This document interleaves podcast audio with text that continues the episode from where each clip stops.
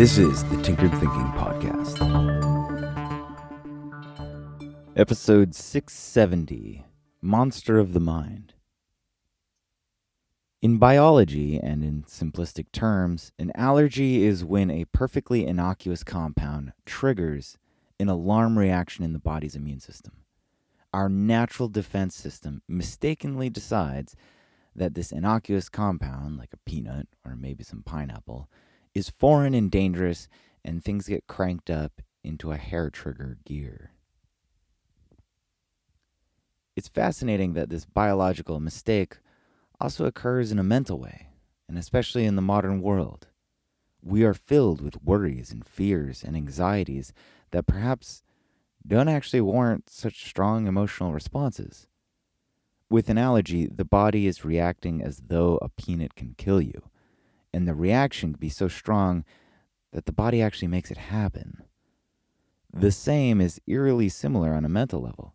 We can be rendered paralyzed with incomprehensible levels of panic over an issue that, in reality, doesn't actually pose us any real harm. Indeed, we seem to have a capacity to have allergies of the mind.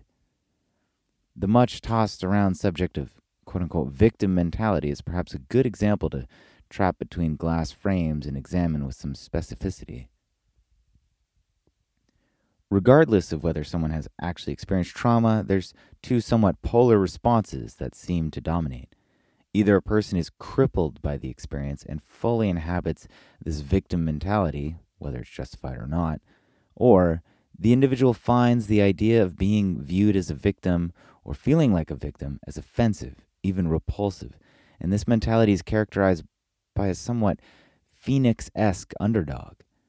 There's total refusal to let the victim mentality take hold because the person does not want to be defined by the trauma, real or imagined, or defined by the identity of victimhood.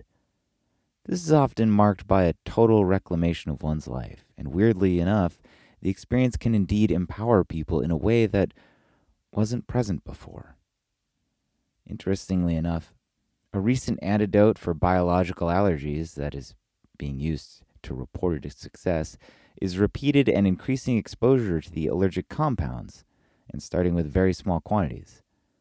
A person's system seems to gain a sort of familiarity with the substance and seems to learn or figure out that the substance isn't actually harmful. Might the same be true for our mental allergies? Can some form of exposure therapy regarding the monster in the mind actually be good for us? Is it possible that our exuberant resistance to a feeling or a thought is triggering an entire host of other feelings and thoughts that are largely unnecessary? And this all due to the fact that we weren't willing to calmly and peacefully simply be with that first thought or emotion? An experience with meditation seems to indicate that the answer is yes. Mindfulness, in particular, is marked by the simple process of looking a stimulus or a feeling or a thought square on and simply being fully aware of it.